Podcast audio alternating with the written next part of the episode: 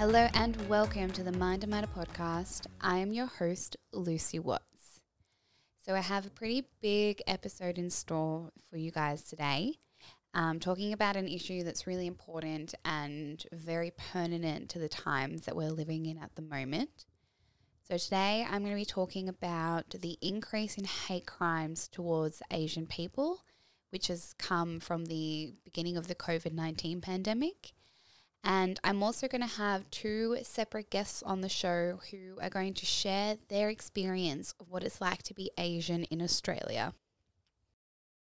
Before I launch into this episode, I did just want to start by acknowledging that it has been a hot minute since I've put out an episode. Every episode that I do put out, I at the end will very optimistically promise to be back in another week with another episode. And I fulfilled that promise to varying degrees of success. But since the last time I said that, I have absolutely failed miserably. And honestly, I had very much planned to continue putting out an episode every week and totally underestimated how busy and hectic life can be. I did start doing this podcast in the Melbourne stage four lockdowns when we were at home all day and I was doing uni from home and I wasn't really working. I was working from home. But since my last episode, I have gone back to uni, as in face to face, get the train to uni every day, kind of back to uni. I'm fully back at work and I am also volunteering. And honestly, it's just been very hectic, and I'm sure many of you have experienced this. It's been quite overwhelming going back to our full schedules and trying to remember how we actually made time for everything back in the day. And I am going to stop promising an episode every week and I'm just going to put out episodes when I can. And the reason why I, I'm doing this is because I don't want to just rush the episodes and put one out every week for the sake of putting one out. I do want to make sure that they're properly researched and that they're relevant content and content that you guys are interested in listening to.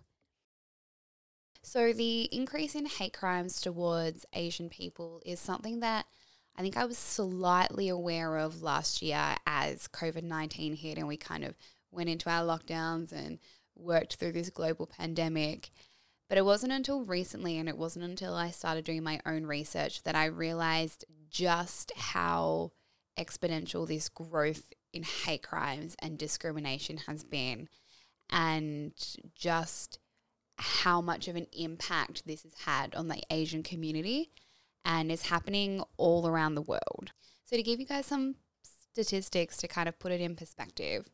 So, in New Zealand, 54% of Chinese people reported experiencing discrimination. The UK has reported a 300% surge in hate crimes towards Asian people.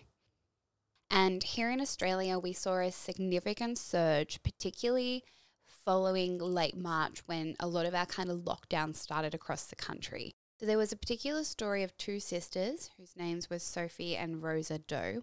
And as they were crossing a street in Sydney, they were verbally abused, spat on, and referred to as Asian dogs and they were also accused of bringing COVID to Australia. And there was a survey done by the Asian Australian Alliance, which recorded 377 similar incidents to this that happened over just a 47 day period between April and June. So, as Australia went into our lockdowns, and I guess we really started to feel the effects of COVID, there was this phenomenon where all Asian people in the country were being blamed and targeted as the cause of why we were in this situation, particularly as the coronavirus originated out of Wuhan, China. Asian people from all over Australia, even if they weren't Chinese or had never been to Wuhan or had never even left Australia, were suddenly being accused as the people who brought this to our country. And then obviously having Trump in America referring to it as the China virus only aggravated this kind of rhetoric all around the world that it was Asian people's fault that we were in this situation. And it only takes like one Google search, and you will see so many sickening stories of people getting spat on and beaten and verbally abused and assaulted, literally just because they are Asian. And the thing that really gets me about this and why I really wanted to do this episode is because the lockdowns and the year 2020 in general was a hard one for everyone and it touched everybody's life in some way. So, after everything you're already working through with the impact it had on mental illness and finances and everything like that, if you add on to this that people have to also experience violence and discrimination and being assaulted or abused whenever they leave their house, is honestly, I like, I, I can't even fathom it. And so I live in Victoria, and honestly, I can't even remember anymore how many months we did of lockdown, but we did. We did have a really long, drawn out lockdown where you could literally only leave your house for exercise and essential shopping.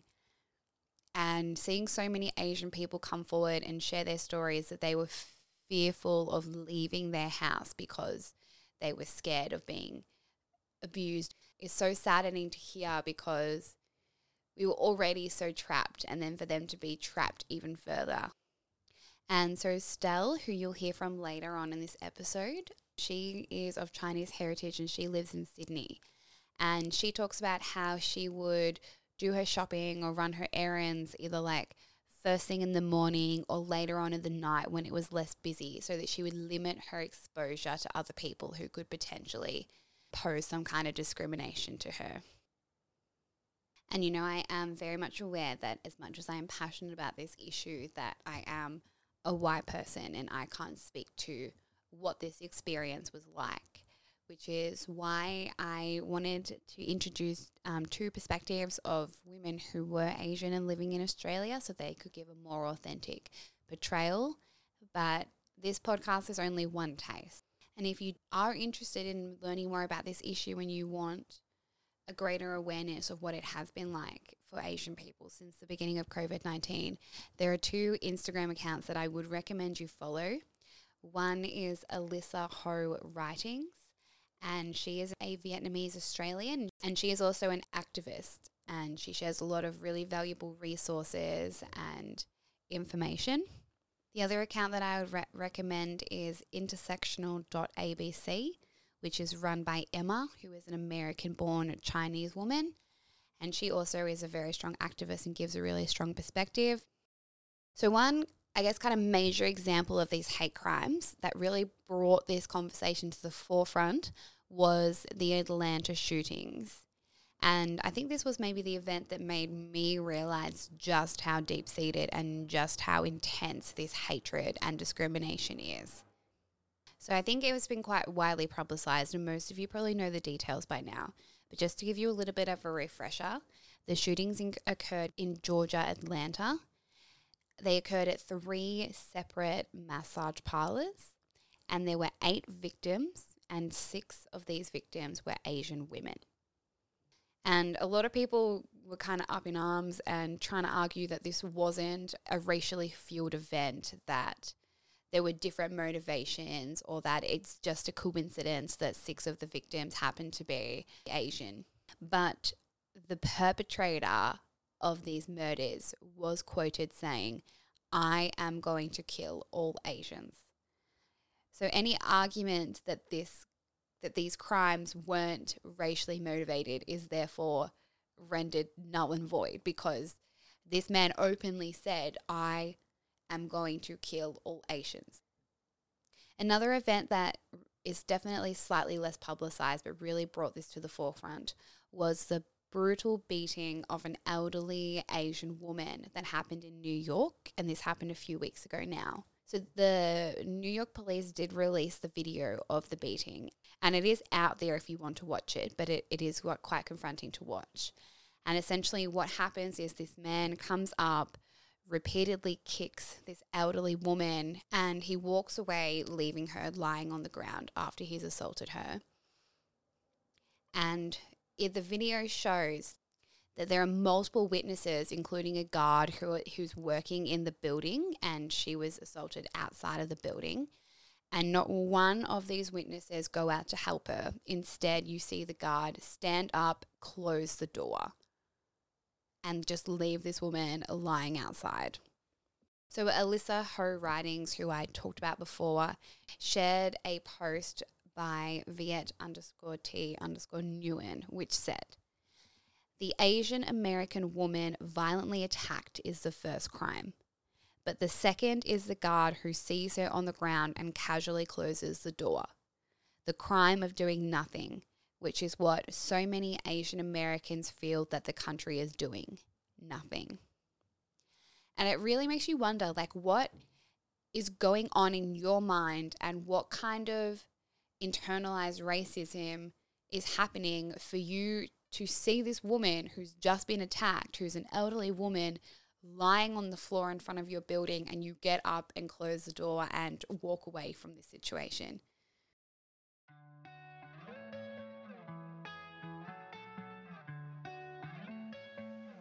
So, first, I'm going to share with you all a recording that was sent through for this episode by a woman called Stacey, who is a Filipino woman who moved to Australia six years ago. My name is Stacey, and I am a Filipino living in Australia. The country that my family lives in now is very multicultural, and for someone that has only lived here for six years, I personally think Australians are generally kind and respectful of other people's ethnic backgrounds. In all honesty, most people I've met here have been very, very kind. When I moved to Australia, I don't think I ever recognized where racism involved and the impact it has in our community because I have never experienced this kind of discriminatory behavior back in the Philippines. This mindset, however, completely changed when I started going to university. I did topics where I had to do a lot of research about specific community groups that are significantly vulnerable, such as Asian Australians, of course, specifically elderly Asian Australians. Around this time, also, my stepmom, who is a physio assistant, insisted to move to another health unit because she realized that throughout her um, almost 10 years working in the same facility, she was constantly dealing with unconscious bias and discrimination in the workplace. Um, sometimes her colleagues would joke about not giving her a clinical report or document to complete because she was, I quote, ESL. Um, my dad, on the other hand, who had just become an RN here in Australia last year, faced a lot of challenges at work because he was being criticized in the staff room secretly for his English. If I did not know about racism as much as I do now, although I still have a lot to learn, I would think that these things are quite minor, very minor things. But it's not. And it's only minor because most of us Asians are expected to suck it up and continue working hard to keep our own place at work and in this country. And we do, but it comes with a lot of hardships. It's not just my family dealing with this. Majority of Asian communities experience the same issues. And the more I hear about what other Asian Australian families deal with on a day to day basis in the workplace or in public areas, the more I realize that this is a societal thing, a global problem, actually, as we see it now. And because of COVID 19, data surrounding Asian hate crimes and reports of physical abuse and verbal abuse in Australia became more transparent and evident. If, if and only if you look for the information yourself, which is another problem of being an Asian in Australia. Now, I don't know if I missed any news these days, but Seriously, I have not heard of anything about Asian hate crimes happening in Australia on Australian television. We all think that this phenomenon is only happening in America, when in fact, based on a study conducted by the Australian National University, 8 out of 10 Asian Australians have experienced discrimination during the pandemic. 80% of almost 3 million Asian Australians is a lot. But I don't see any media coverage for this, which is why it's so easy for a lot of people to deny that racism is also a problem here. Although I do have to emphasize that there are frameworks and legislations that address racial discrimination and cultural competency in Australia, but I believe that these strategies are not enough to fight against injustice and racial inequality. There's just this um, deep rooted racial discrimination that is so difficult to eradicate because it's been happening for decades. It's like an established culture already, a significant part of the country's history that really started with a white Australia policy in 1901. Some of the current systems put in place to address the issue is so inconsistent, and I think it's primarily because of how service providers apply these strategies out into the public.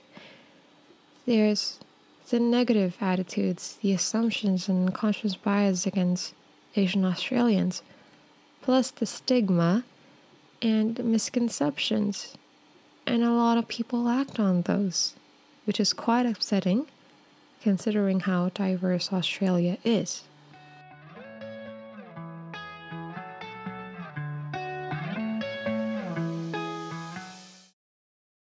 My second guest for today is a woman called Stell, who is of Chinese heritage and was born and raised in Australia. So I sat down and did a mini interview with Stell, which I'm going to share with you all now. Stell, hello and welcome to the Mind and Matter podcast. Thanks for having me today, Lucy. Thank you so much for joining us. My pleasure. So, to start off with, do you mind telling us a little bit about yourself and your cultural heritage? Sure. So, um, yeah, so my name's Stell. Um, I'm 27, born in a, a, town about an hour and a half from Sydney. Yeah, so my cultural background, uh, yeah, so it's Chinese. So mum and dad um, immigrated to Australia from Hong Kong. And yeah, so born in a small town, grew up in a small town, and haven't really left. Like I've been out and about, but generally I just, yeah, I'm back home. In a nutshell, that's who I am. Yeah. Yeah. And so, as you mentioned before, you were born in Australia. What was your experience like growing up um, with that Chinese heritage, but growing up in Australia?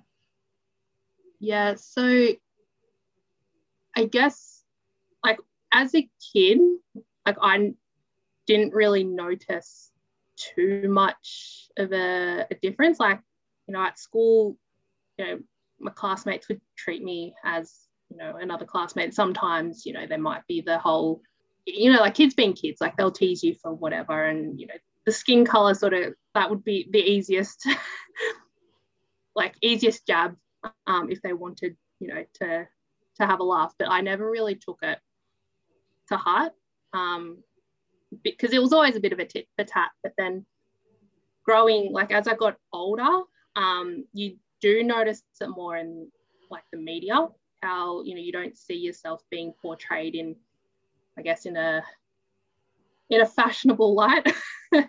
Um, so yeah so then you start noticing that oh like i have to look a certain way to be perceived as uh, desirable or or that's what society has set that you know this is how you know where well what's expected of us. So um so that's when I started noticing like that I, I was different in you know just physically different. Um but it didn't really i suppose get to me until you hit that high school age um when you know every everyone's changing and you, start noticing different things and um i guess the identity crisis like am i australian enough I guess with my cultural heritage, like my parents made it a a thing for me to to know my mother tongue, um, and which I like, which I can speak. So back then, it was sort of a look. I can speak the language, but there's aspects of my culture that I, I don't really identify with. And then on the flip, you've got the Australian, I guess, Australian culture, which I like. I totally I get because I grew up with it. But then you look like you stand back and you look at it and you, you sort of like, well, I'm, I'm not, I don't know, like I'm not quite, you, you just don't feel 100% connected. Yeah. Because you do have the whole, your own cultural identity play in with what you've known to, to grow up with. So, yeah, but I, I guess as I've gotten older, I've accepted both aspects, being Australian and, you know, being Chinese Australian. So, and I love both like both sides. Like you get the best of both worlds, really. I do want to ask you since the start of the COVID 19 pandemic, have you seen a change in the way that you're treated by the people around you? And have you had to change your behaviors? Uh, yeah, so changing my behavior was probably the big one.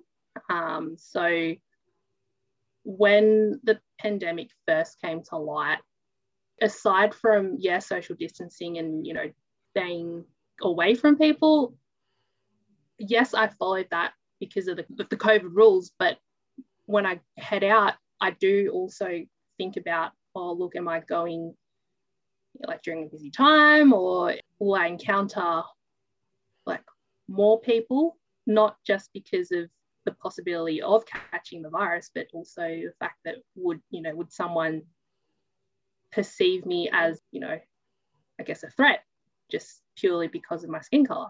So I ended up, you know, running errands and going to the shops either at some ridiculous hour in the morning or like heaps late in the evening. So I'd avoid the crowds um, and, you know, I guess decrease the chances of me being looked at funny or, or copping like remarks. So that was probably one of the main things that, or main behavioural changes I had to, I guess, to adapt to when when this has all, all happened. Um, so like in terms of being treated differently, so there was an incident at the post office where I went up to the, the lady and you know just wanted to to, to send a send some things off. And she looked at me and, and she goes, Oh, like I wasn't expecting that.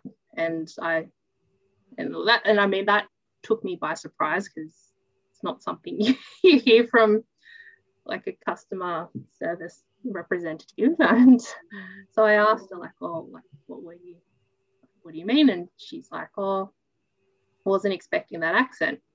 And so then I asked her, um, what do you mean? Like, what sort of accent were you expecting? And she got a bit uncomfortable. I, at that stage, I didn't really know how to feel. It was just, just ask her, like, well, why? She got a bit uncomfortable, and I just wanted to get my my stuff sent off. So, like I said to her, look, I just want to get this done and, and then move on. But when I left the post office, I did think like, you know, I, I hope that she would think twice the next time that you know that somebody walks in that may not look a certain way or or what she perceives as I guess Australian or mm. like we're all I know like we're just all human and mm. just don't place your expectations on someone just by looking at them. I wasn't cranky. Um, it was just couldn't obviously couldn't control what she had to say, but like I can only control how I react to certain situations and how I feel. So, like, I mean, that's the only thing that I can control at the end of the day. So, even with little, like, you know, nuanced jabs from, you know, like friends or comments, you, you learn to adapt um, or like develop a thick skin. Just kind of on that point, do you often have this experience where people are surprised that you were born in Australia and you've lived here your whole life? Yeah. So the, the question I people have asked, the oh, so where are you from? Hmm. Oh yeah, okay. So where am I from or where am I really from? And when I say to, like I'm from Australia or from a town an hour and a half south of Sydney, and then they look at me and and I found that the younger generations, whether if I'm traveling and people ask me where I'm from, or just people within Australia, um, like will accept that answer. But I found more with the older generations, they they might not necessarily accept that answer. Mm. So, with the beginning of the COVID 19 pandemic, it's very saddening to see such an increase in hate crimes towards Asian people all over the world. How have you felt seeing this happen? When it first gained momentum through the media, and like I was really sad mm. just to hear that these things are still happening in in today's day and age where you know we're such a global community and yeah to see these things happen it's like how we really progressed. It did make me sort of think has there been any progression made? What would you like to see change about the way that we represent and treat the asian community in australia? To me it would just be the rule that gets drummed into us at school like treat others the way you wish to be treated I don't know, like it's not rocket science, but um, like everyone is on that same plane, regardless of our backgrounds. We're all human. So that's what I'd like to see. Um, and you and I were having a conversation off the mic before about how we are more than happy to embrace Asian culture in the sense that we're more than happy to eat Asian food and watch Asian movies. But then when it comes to actually embracing Asian people, we maybe fall a bit short there. How how do you kind of feel about that? So there's always aspects where like people are more willing to to celebrate. Um, and I mean it's great that people are wanting to learn, you know, a bit more about, you know, whether it's our food, our cultural celebrations, but we were to put it in context to what's going on, like you know to stand up for you know your asian neighbor like that might not necessarily translate. Yeah like embracing us as a whole rather than you know certain aspects where it either benefits or it's convenient at the time. Like to be fair we have come a long way in terms of you know embracing whether it be our foods and understanding our cultural heritage well, Stell, thank you so much for coming on the podcast and thank you so much for sharing your experience with us. No, thank you very much. Well, that is the end of today's episode, but I really hope that you all enjoyed listening along. And a big thank you to Stell and Stacey for coming on and sharing their experiences. If you would like to stay in touch with Mind to Matter and see when my next episodes are coming out, you can follow along on Instagram at mindandmatter.podcast or click subscribe if you listen on Apple Podcasts. Until then, thank you and goodbye.